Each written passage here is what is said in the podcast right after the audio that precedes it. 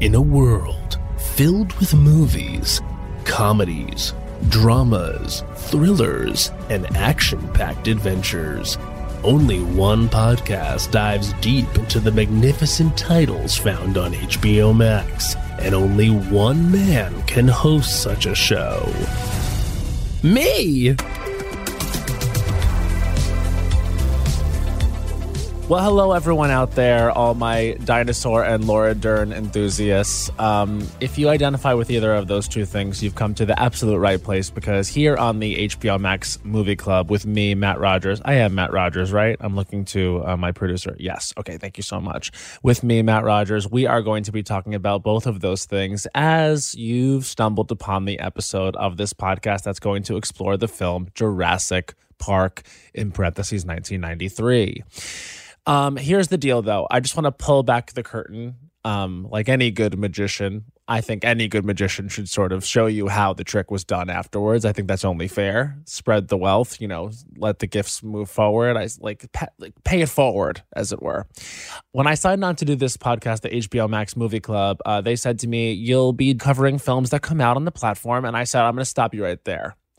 I will not do horror movies. I won't do it. They make me anxious. They make me very scared. I have a physical reaction to them that is painful. My body retches when I watch scary films. And they said, Sister, we hear you. Ethan Fixell, he told me, Sister, I hear you. Go to the credits to find out who he is exactly and what his role is and why he's important in the creation, sort of a godlike figure in this podcast. And I said, Thank you, sis. And then they said to me, We'd like you to do the film Malignant, which is James Wan's new film in which a woman is tortured by a demon in her own home. And I said, No. And no is a full sentence. Um, I learned that because Elizabeth Olsen said it in interviews about WandaVision when she was asked what her favorite lesson she ever learned from her sisters was, Mary Kate and Ashley Olsen. She said, I learned that no is a full sentence, and I wrote it down. And so I'm saying it right now. I said to them, I'm not doing Malignant. There's absolutely no way. And they said, Sister, we hear you. They said, pick another film. I said, let me look on HBO Max and see what you guys have. Lo and behold, they have Jurassic Park, which I will say this this is the scariest movie I will watch. This is the scariest thing I'll put myself through. Because even though you sort of think of Jurassic Park as like, oh, not scary, you know, it's like it's like fun. It's like from the 90s. It's like fun dinosaurs running around and like there's a scene with the T-Rex, but like we've seen it. No. This is a scary horror film. This is a horror film where dinosaurs are jumping out. You don't remember. If it's been a while since you've seen Jurassic Park, a uh, little synopsis for the film. So the film is set on the fictional island of Isla Nublar, which is located off Central America's Pacific coast near Costa Rica. So it's, you know, sort of a desolate island. There, wealthy businessman John Hammond, played by Sir Richard Attenborough, and a team of genetic scientists have created a wildlife park of de extinct dinosaurs. So they basically rebirthed the ladies to wreak havoc on the island so that guests can come pay park admission to see the girls in modern day life. When industrial sabotage, hate that, leads to a catastrophic shutdown of the park's power facilities and security precautions, never good. A small group of visitors and Hammond's grandchildren, oy, oy, oy, struggle to survive and escape the perilous island. Gotta say, whenever there's like a lack of security and a full breakdown in a dinosaur park, you never want kids around because kids are slow. They're slow. The kids in this movie don't get it. He says plain as day, if you move around, the T Rex is going to see you. These kids are they're, they're moving around. These kids are crawling all over the damn place you know Hammond's grandchildren. You know they have a private school education. You know you know you know that like they were privileged kids. There's no reason for them to be this dumb. But maybe you know what? Maybe that's a comment. Maybe that's actually a comment on the fact that you know you can put these kids in fancy schools. Dumb is dumb. Dumb is going to be dumb. Ultimately, guess what? Your little cushy upbringing is not going to save you from a raptor. Though they do live, spoiler alert, they probably don't deserve to. I wish these kids had died in the movie. Anyway, Malignant streams on September 10th. The kids should have died. If it was, re- if, if this was movie was real, okay. If, you, here's what I'm saying. You go to all the trouble to make the dinosaurs look real. We're, we're giving you a grounded film. Kill the kids. That scene in the kitchen where the raptor was coming for the kids. I don't know about all that. Made me scared of kitchens. You're not talking to someone who's good in the kitchen to begin with. So now I just have an excuse. There could be raptors in there. I don't want to go in there. I don't want to make myself food or my family food, my close friends' food. There's going to be raptors in the kitchen. Good excuse. Gonna write that one down. But anyway, this movie is it holds up. And I have a theory as to why it holds up. I think it holds up because we have a mix here of practical audio animatronic dinosaurs that actually look imposing and scary in the world and clever CGI. And this was a film that sort of revolutionized special effects, I think, for that reason. I was very tickled to find out. And this is how you know Steven Spielberg, the director of the film, is a true genius. And he he didn't forget what he learned in Jaws because you don't need to show the dinosaurs throughout the movie in every single scene to have a good dinosaur movie as it were. This is a true fact. There is only 15 minutes of dinosaur footage in this film. They're only on screen for 15 minutes, nine of which are audio animatronic dinosaurs, and they actually built a life sized T Rex, okay, for this film and to terrorize the girls. And by the girls, I mean Laura Dern, Sam Neill, you know, the iconic Jeff Goldblum, who, by the way, I met one time and he performed a fake lobotomy on me and it was one of the most erotic moments of my life. I think that man would fuck a chair. But anyway, I digress. The T Rex is like just insane in this movie, but there's a clever mix of CGI and audio animatronic dinosaur here, which is like really you it's very seamless. You really can't tell what's what. But back to my point there's not a lot of dinosaur in this movie.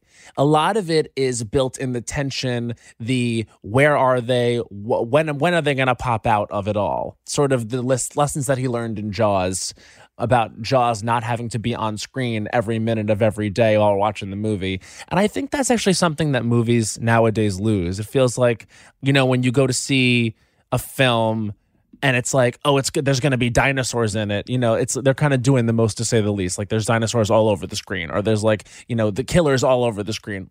Be spare, pull it back. That's all I'm saying. This movie was a success and made $912 million at the box office initially. And in re releases since then, it's actually gone on to make $1.034 billion. And get this you would think a movie like this had a huge budget. 63 million. Not crazy. Not insane. So this movie did the damn thing in terms of returns at the box office, which really is Steven Spielberg's whole thing, you know, I would say.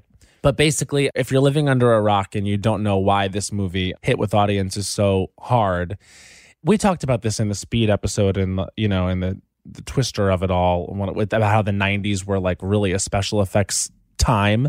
This was one of the revolutionary films when it came to special effects. So this is 1993 it comes out. No one had ever really seen anything like this, but Spielberg was the one to sort of turn it out as they say. So basically at this time this movie comes out and other directors who had sort of been sitting on their projects decide, I'm actually going to go for it. I'm actually going to do my thing. So if this movie doesn't exist, George Lucas never sees this. He never tries to reboot Star Wars, which, you know, actually is that good for the world or bad for the world that that ended up happening? I'm not going to get into it. I'm just saying. Did we need Attack of the Clones? I don't know. There's a good meme that you can pull from Attack of the Clones, which is um, Hayden Christensen and Natalie Portman sitting in the field. You guys know the meme? My engineer is nodding yes. My producer is not nodding.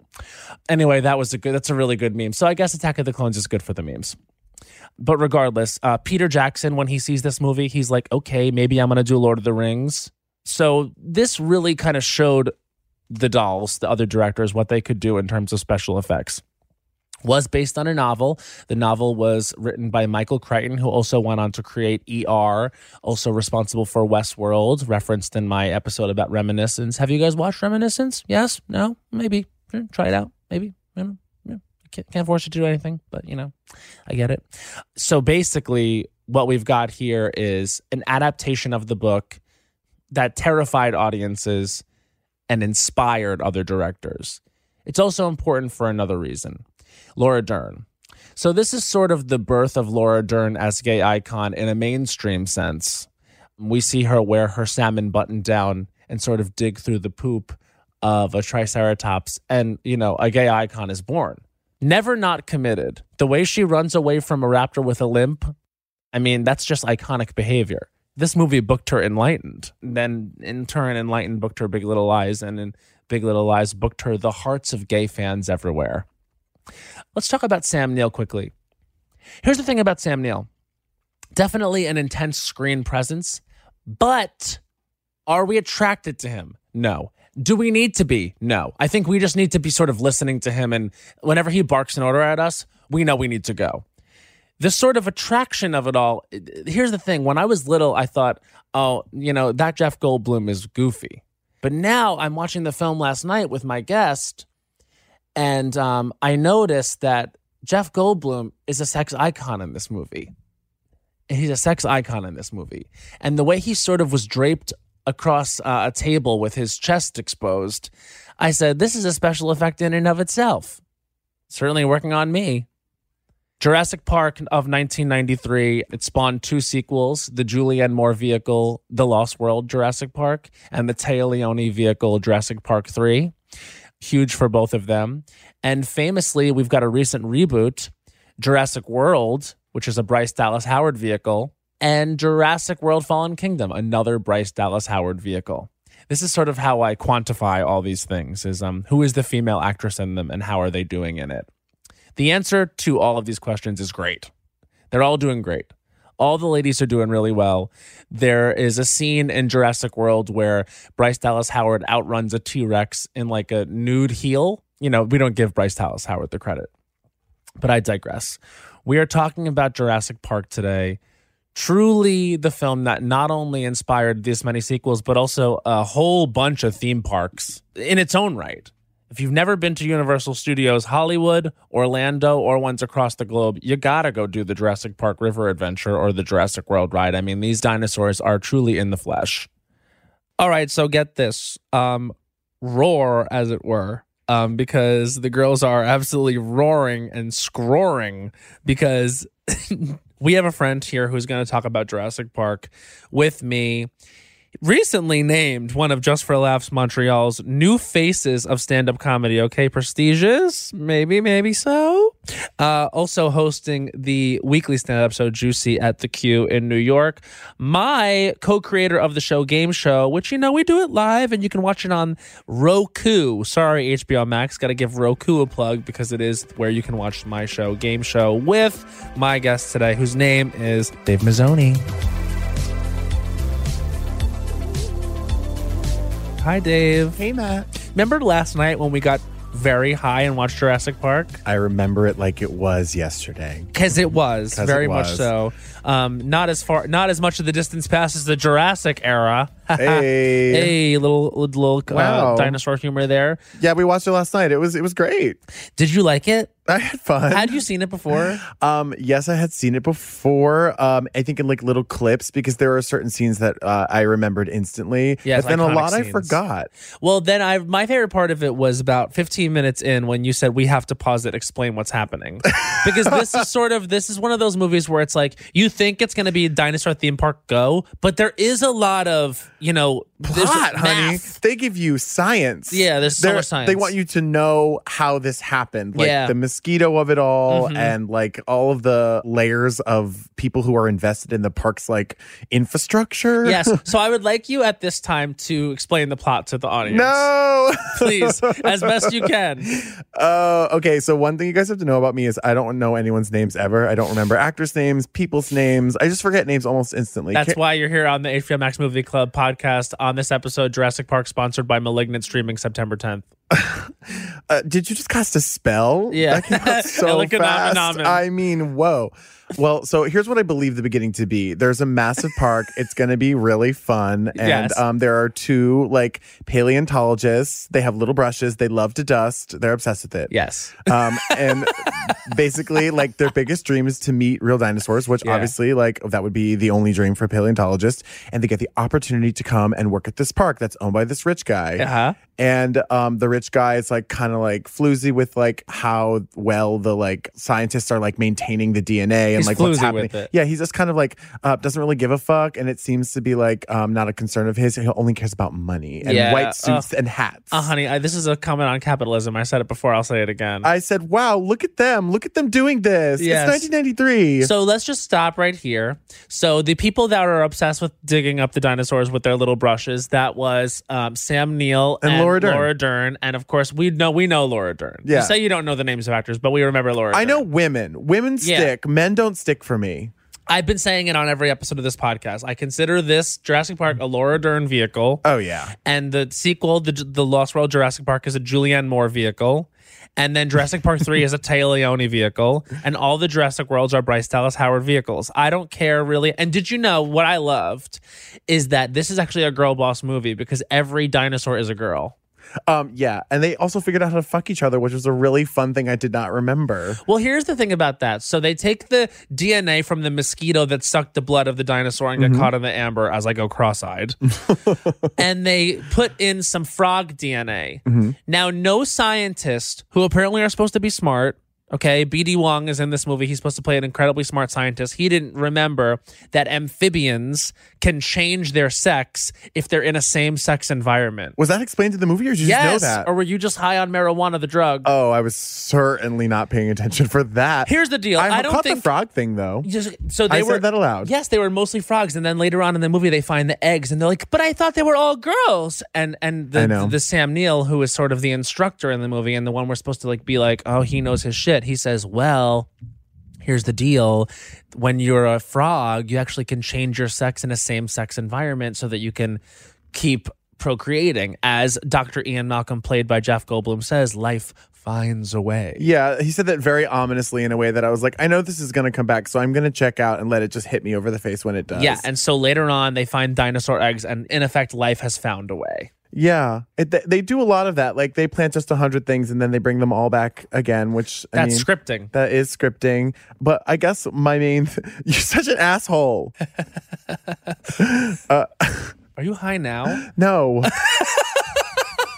no, I'm delusional from a 49 minute cab ride. yeah, it took 49 minutes for Dave to get here, but here's the thing we're here now, and this movie was actually two hours and six minutes. It was. I, I thought that it went by in two hours and six minutes. I felt every single moment. Yeah, but here's the thing: like this, in movies in 1993, you could have like a lot of plot in the beginning. I feel like movies now you get right into it. Now it's like the blockbusters are like Fast Fit 14, Fast and the Furious, where it's like you know the movie starts and it's like a car riding off a cliff into the ocean and becomes a submarine, and like No, you know Michelle Rodriguez is driving it because the Fast and the Furious movies are Michelle Rodriguez vehicles to me, And inside of a vehicle. right? And so like very much. Hey. sis. Hey. Um, so basically, like, meanwhile, this Jurassic Park, we sort of see a cartoon um, that explains the whole plot, Mm-hmm. and then we really know the science of it by the time it gets going. Yeah, which I'm like, I could know less science. However, it's awesome that they have all of it there so that you don't have to ask any stupid questions. Right.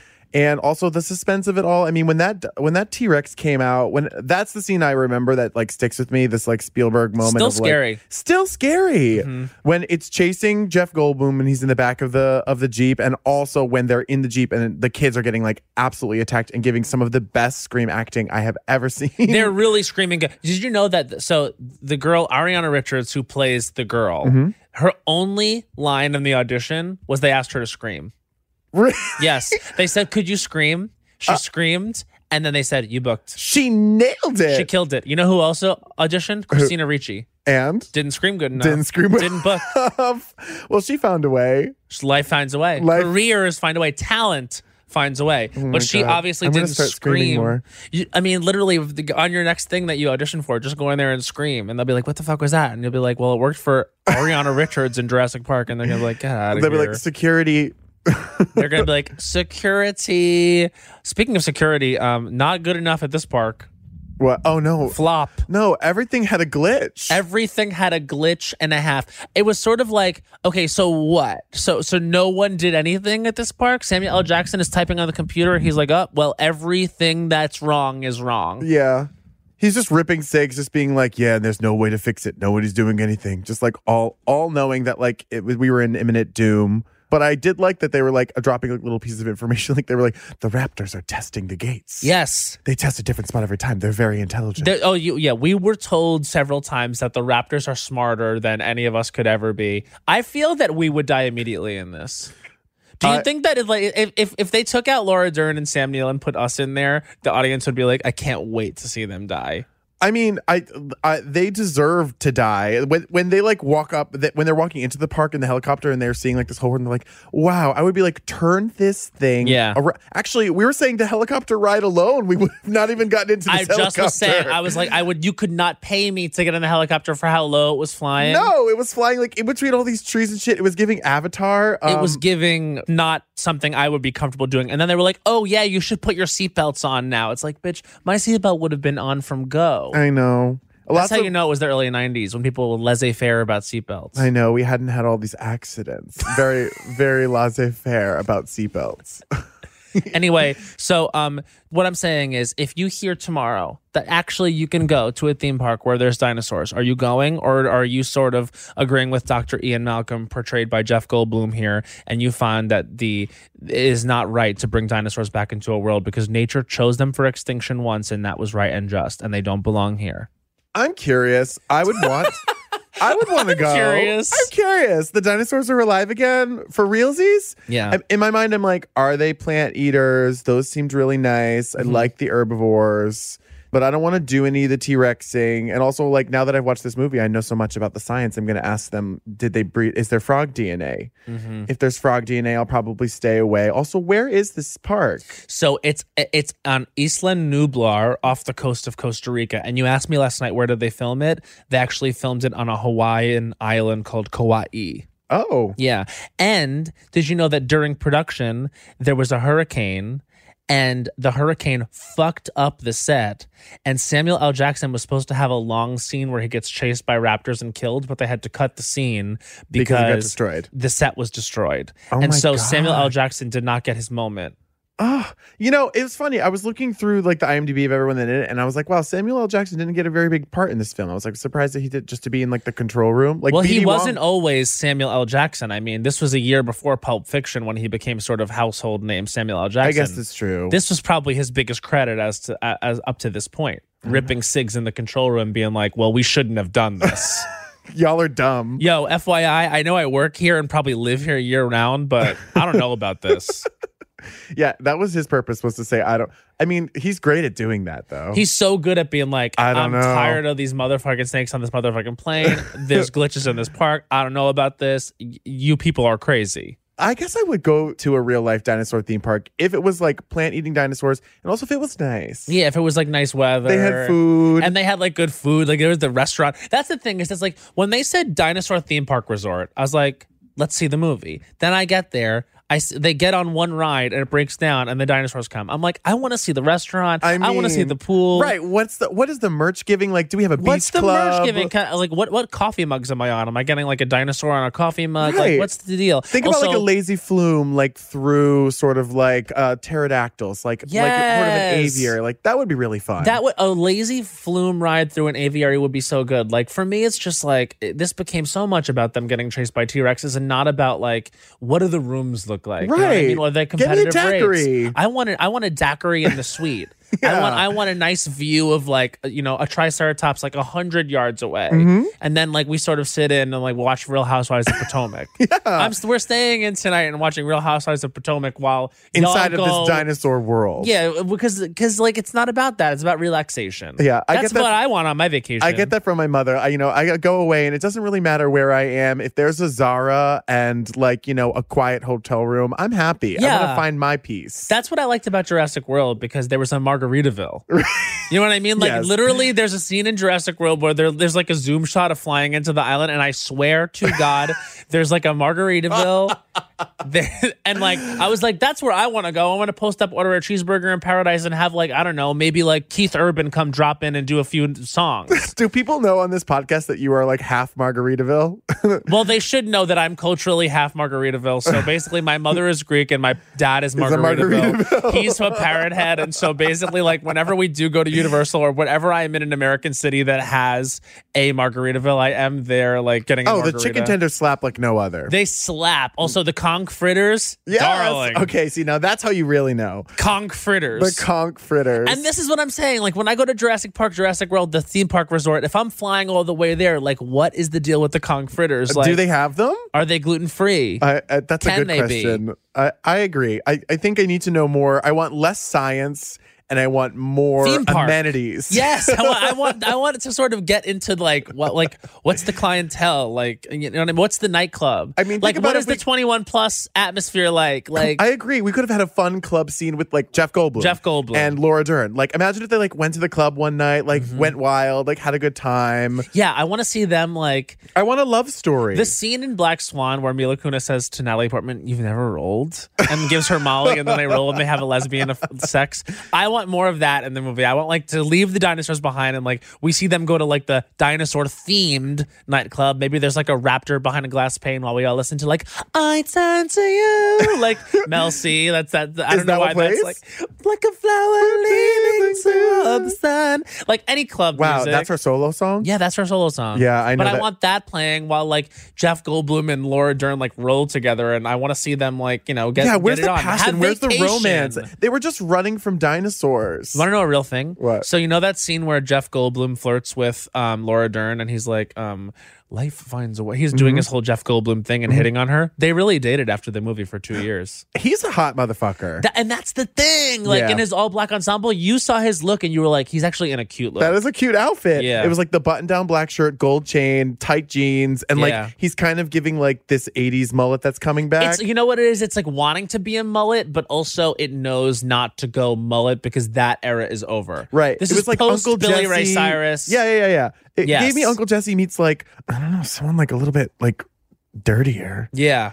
Like if Uncle Jesse actually walked the walk and was a bad bitch, Right. You know what I mean? Yeah, Because Uncle like- Jesse ultimately is Full House. He's Yeah, corny. He's suburban, just Yeah. like boring, motorcycle, cool. That's your identity. Do you know about life? yeah. Do you know Finding about life a way? finding a way? Once you figure out how life finds a way, then come talk to me. I wanted to find. I want to find my life with him. honey.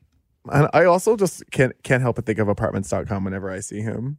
I think of the ads. Oh yeah, he does do apartment stock. They're on every single show I ever watch. It's always him. Yeah, well, he makes coin. I mean, and it all started with Jurassic Park. So now we come to a segment in the podcast which I call, um, but how is it a queer narrative?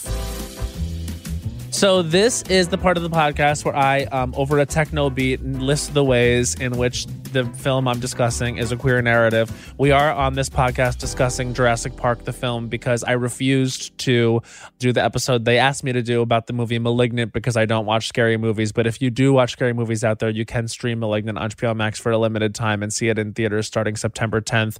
I just would never dream of doing that. I won't do it, despite this being my job. I will say this is consistent. Matt hates scary movies. Can't do no, it. no desire to watch them. Hates them. Dude, were you surprised that I was even able to make it through this? Yeah, I, I mean, well, it's blood, like, and or is it like um human? not a lot of like blood. when it's fantasy and it's like dinosaurs or aliens. You're not scared. Oh, you mean like what scares What me is like the grounded. Oh, okay, yeah, right. I, I don't like like grounded horror or like real horror that's trying really hard, and I don't like jump scares, which this movie does have a few of them, but Mm. not like it's like whatever. no, they they they get you hard first. They get you hard first, and They then they warm you up. Like you yeah, know it's a lot- coming. yeah, exactly. There's like- a lot of like, no, yeah, rustling in the bushes, rustling in the bushes. It's like, what's going to be behind the bush? they're fluffing you a lot. yeah, it's Yeah. it's part of the, this era of movies, these blockbusters. Like, it's fun. I Yeah, had fun. I would have if I was a straight boy and I was 13. I was definitely like clutching my 100%. girlfriend, being like, ooh, Ooh, clutching my girlfriend. mhm, her That's name's not a- like Katie or something. well, you're taking this into a straight narrative, and this is this is the segment. Why is All right, so queer. Oh, narrative? Drop the beat. Okay, here we go.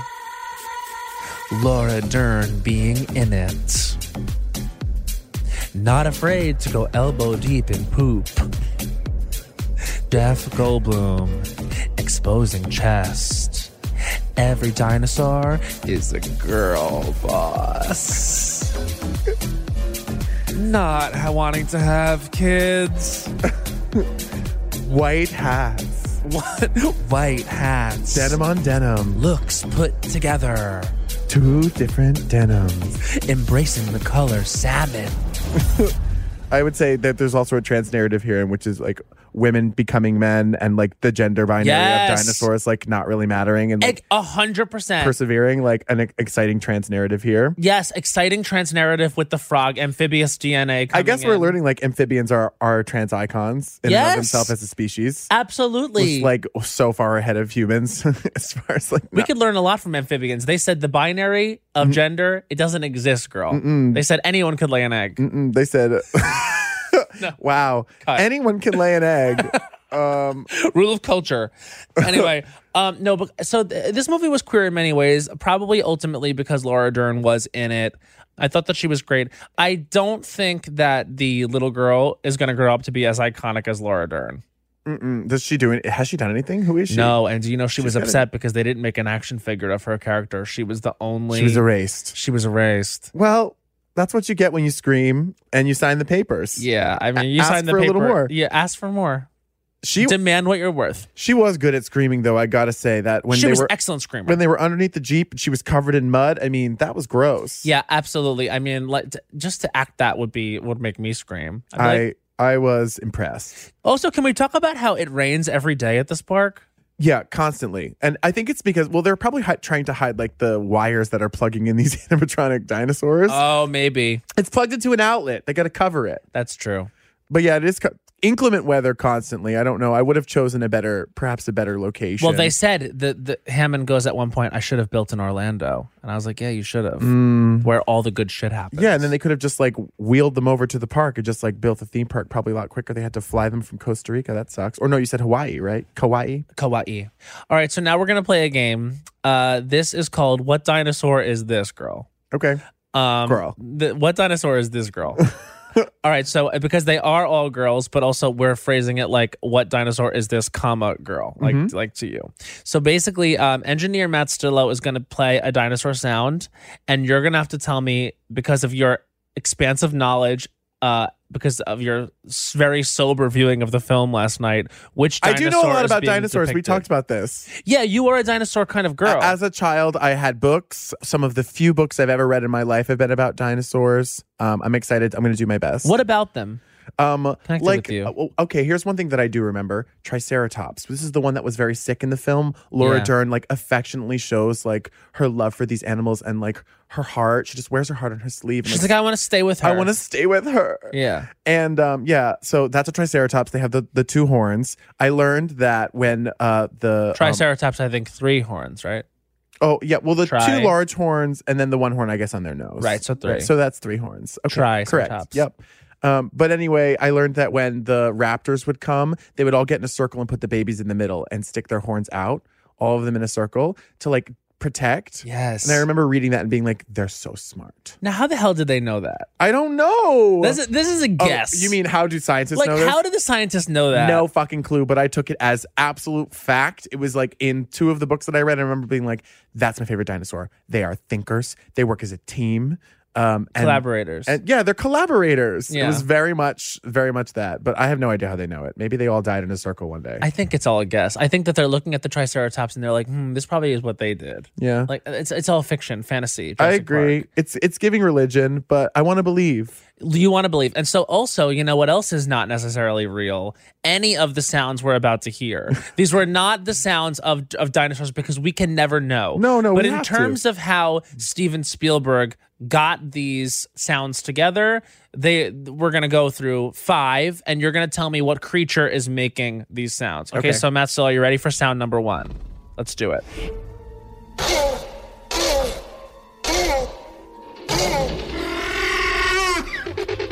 Now this is all one. That was one dinosaur, one breed of dinosaur. okay, that to me sounds like the little chirpings in the beginning were giving me like that little raptor with like the frilly thing around its neck. So Um, no, you're talking about the Dilophosaurus. This is you actually almost you did too much because it was the raptor. okay, it was raptor. It was a raptor. So these raptors that with that uh, uh, uh, like I don't really know what how that's inspired. It sounds very seagullish to me. it's giving seagull. I, I felt smaller to me. It didn't feel like like a, it wasn't giving the resonance of like one of the larger animals. So um, raptors, you know, they're not very big. They're just sort of like very quick and they'll kill you. They're like the villains of the film. I do know this about raptors. Yeah, hundred percent. Okay, so one wrong. So make the eh sound bad. No. All right, so he's All doing right. bad so far. Let's play the next one.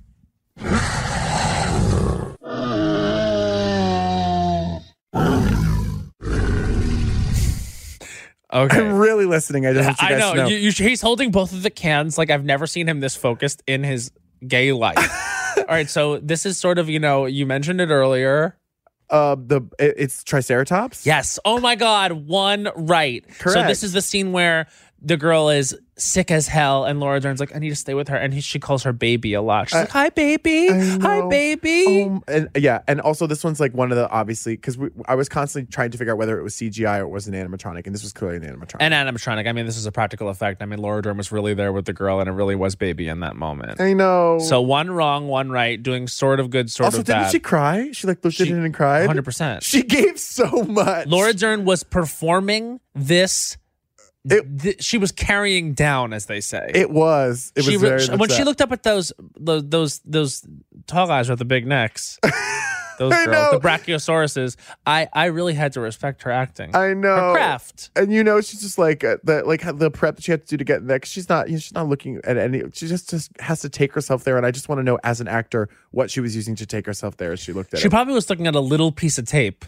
yeah, right. That's, what I that's mean. the thing too. Is it's like that girl was looking at tape. Just know that when whenever you watch Laura Dern acting in this movie, she's acting with absolutely nothing until she got to that Triceratops scene, and also the T Rex was a real audio animatronic, which is sick. Yeah, the fact that it. Mm-hmm. was really that big. I saw p- pictures from the set. Crazy. Anyway, um, Dave is doing sort of good, sort of bad. We're gonna go. We're gonna listen to another one. Here we go. Honey. the original doll. the icon, The- the, uh, the- the- the legend, star of the film. the star of the film. That's Yes, the T Rex. that's Duh. Beyonce, the Beyonce of Be- the park. The Beyonce Knowles of the park. just like ladies, Yes. Kawaii. yeah. Kawaii. Uh, are you ready to see me eat a jeep? Yes. literally, literally though, if Jurassic Park booked Beyonce to do the opening, like that's how they would get all gays there. Absolutely. If she did a Coachella type performance at the opening of Jurassic Park, she'd be like, Jurassic Park. It'd be like, you guys have to come to Jurassic Park. We got, we're going for the whole weekend. We literally Yeah. booked a room. Beyonce's going to be there. Yeah. They have the Raptors are all female again. They figured that out. We gotta go. Yeah. they're doing corn dogs. She and you know Beyonce would, but right, right before like one plus one, she'd do a speech about how honored she is that all the dinosaurs are female. I want to thank. Say after after single ladies and before one plus one, like us, it's like doom doom doom doom doom doom. She's like, it's a special night because we got female dinosaurs here. So, okay, she, Dave has got two out of three correct. Uh-huh. Let's hear this next one. See if this can keep going. See, you know an herbivore right away when you hear her kind of singing in that way. They give peace. They give kind of more of a whale noise overall. you know an herbivore right away when you hear her singing, in Honey, that way. girl. And and what's what's the, what are you saying? I'm saying this is the one with the long neck. This is like a brontosaurus, I think, because Brachiosaurus. brachio. We're gonna okay. give it to him. I've never heard brachio. For me, it was See, always brontosaurus. and it we can say checking in with Matt Stillo, engineer, it is a Brachiosaurus. It is actually a Brachiosaurus, which is the long necked dinosaur. But I've been confused too, and I blame this film because there is a scene in the film where the little kid confuses the two of them. Those are brontosauruses. I mean, uh, brachiosauruses. All right. Huh. Well, the, I, I don't know. I'm gonna have to call some people on this. We'll call Laura. We'll call Laura. Laura, girl, um, Laura. you did research for them clearly. well, you you were looking at a piece of tape. Were you looking at a Brachiosaurus or a Brontosaurus that said tape? And she'll have a clear answer. But Brachiosaurus is, is the correct answer, and we are going to accept the one with All the right. long neck. Long neck. The one with the long neck. You remember? You know the doll. Okay, so you technically won the game, but we do have to do one more, which is this creature. Go ahead. That is one big pile of shit. um, that's Jeff Goldblum. Yes! Wow. Good for me. Four out of five. All right, I feel good with that. I feel really good with that. You got an eighty percent, which that's good. like that's, a B. That I'm a B student. And Yeah. A, A students are like, it's too much. Girl, you're doing too much. I don't know. I, I feel like I always strive to be an A student, and I'm sure that like all the characters in this film were A students. That's how they got to be where they are, so that they were entrusted. You with- don't earn your little brush without being an A student. No, and I also said we were saying like, where are the, are they still digging for dinosaurs to this day? Oh, yeah. And if so, where? And I said, what if we were walking on Fifth Avenue and we were just like, hmm, what's this? A dinosaur. Get my little brush. Like, where where are they finding them? Like in the deserts? Like I- literally. I imagine a lot of it comes when they're looking for oil. Like when are you digging that deep? You're like, looking are for oil. people uh, ser- like Matt? Are you looking this up? Yeah, I just sent you something. In the two centuries since the first dinosaur bones were identified in England, nearly 11,000 dinosaur fossils have been unearthed worldwide, notably in East Asia and southern South America. Hmm. Also, it looks like there are active dig sites in both Dakotas, Wyoming, and Montana as well. Very interesting. Alrighty. Well, uh, I- HBO, let's go. HBO pay for it just the way you've paid for this episode to happen with Dave Mizzoni on it, so we can sort of talk about Jurassic Park. it made me miss that era of going to the movies. It made me feel like Laura Dern, like I, I understood like that Her people- origins. People saw her and were like, "This woman is a star." Yeah, Um, and so I love that. I love going. I don't know so many classic films like that, so it's so great to see somebody who I know as like Renata. like, Yeah. of course, many other films, but like Re- Renata, most recently, whatever's most recent, usually is what comes to the top of mind. But like seeing her in this role, I'm like, she's an icon. She's always yeah. an Well, icon. and I th- guess what we really have to thank Jurassic Park for is really like reinventing how special effects were created, and also really giving us Renata. Yeah, yeah. Like it was so awesome that this movie was made so that one day We could have Dern Renata. could play Renata. Right. And you can stream Lies. both seasons of Big Little Lies on HBO Max. Oh yeah, I recommend it. And with that, um, thank you, Dave Mizzoni, for being here so Of that we could talk about this film. Yeah, And remember that Malignant is streaming on September 10th on HBO Max. You can also watch it in theaters for a limited time. And, um, you know, Godspeed if you want to do that. Do you have anything you want to say to them to sort of impart any wisdom? I want to say that a Triceratops has three horns. Yes, clarify. Um, I want to clarify that. It would be humiliating I'm- for you, a dinosaur expert, if you didn't know that. I'm. It's embarrassing to me. Um, and I also want to say that um, weed is a hell of a drug. All right. Thanks. Bye. HBO Max Movie Club is a production of HBO Max and iHeartRadio, hosted by me, Matt Rogers. It's executive produced by Ethan Fixell, produced by Camila Salazar, researched by Steve Griffin, and engineered, edited, and mixed by Matt Stillo. If you haven't already subscribed, rated, or reviewed HBO Max Movie Club, please do so on the iHeartRadio app, HBO Max, Apple Podcasts, or wherever you might get your podcasts. And if you love movies, follow us on social media at HBO Max Movies. Malignant is available in theaters and on HBO Max in the US only for 31 days from theatrical release. And you can watch Jurassic Park, The Lost World Jurassic Park, and Jurassic Park 3 on HBO via HBO Max until January 31st, 2023. Reminiscence is in theaters and on HBO Max, streaming only on the ad free plan in the US for a limited time.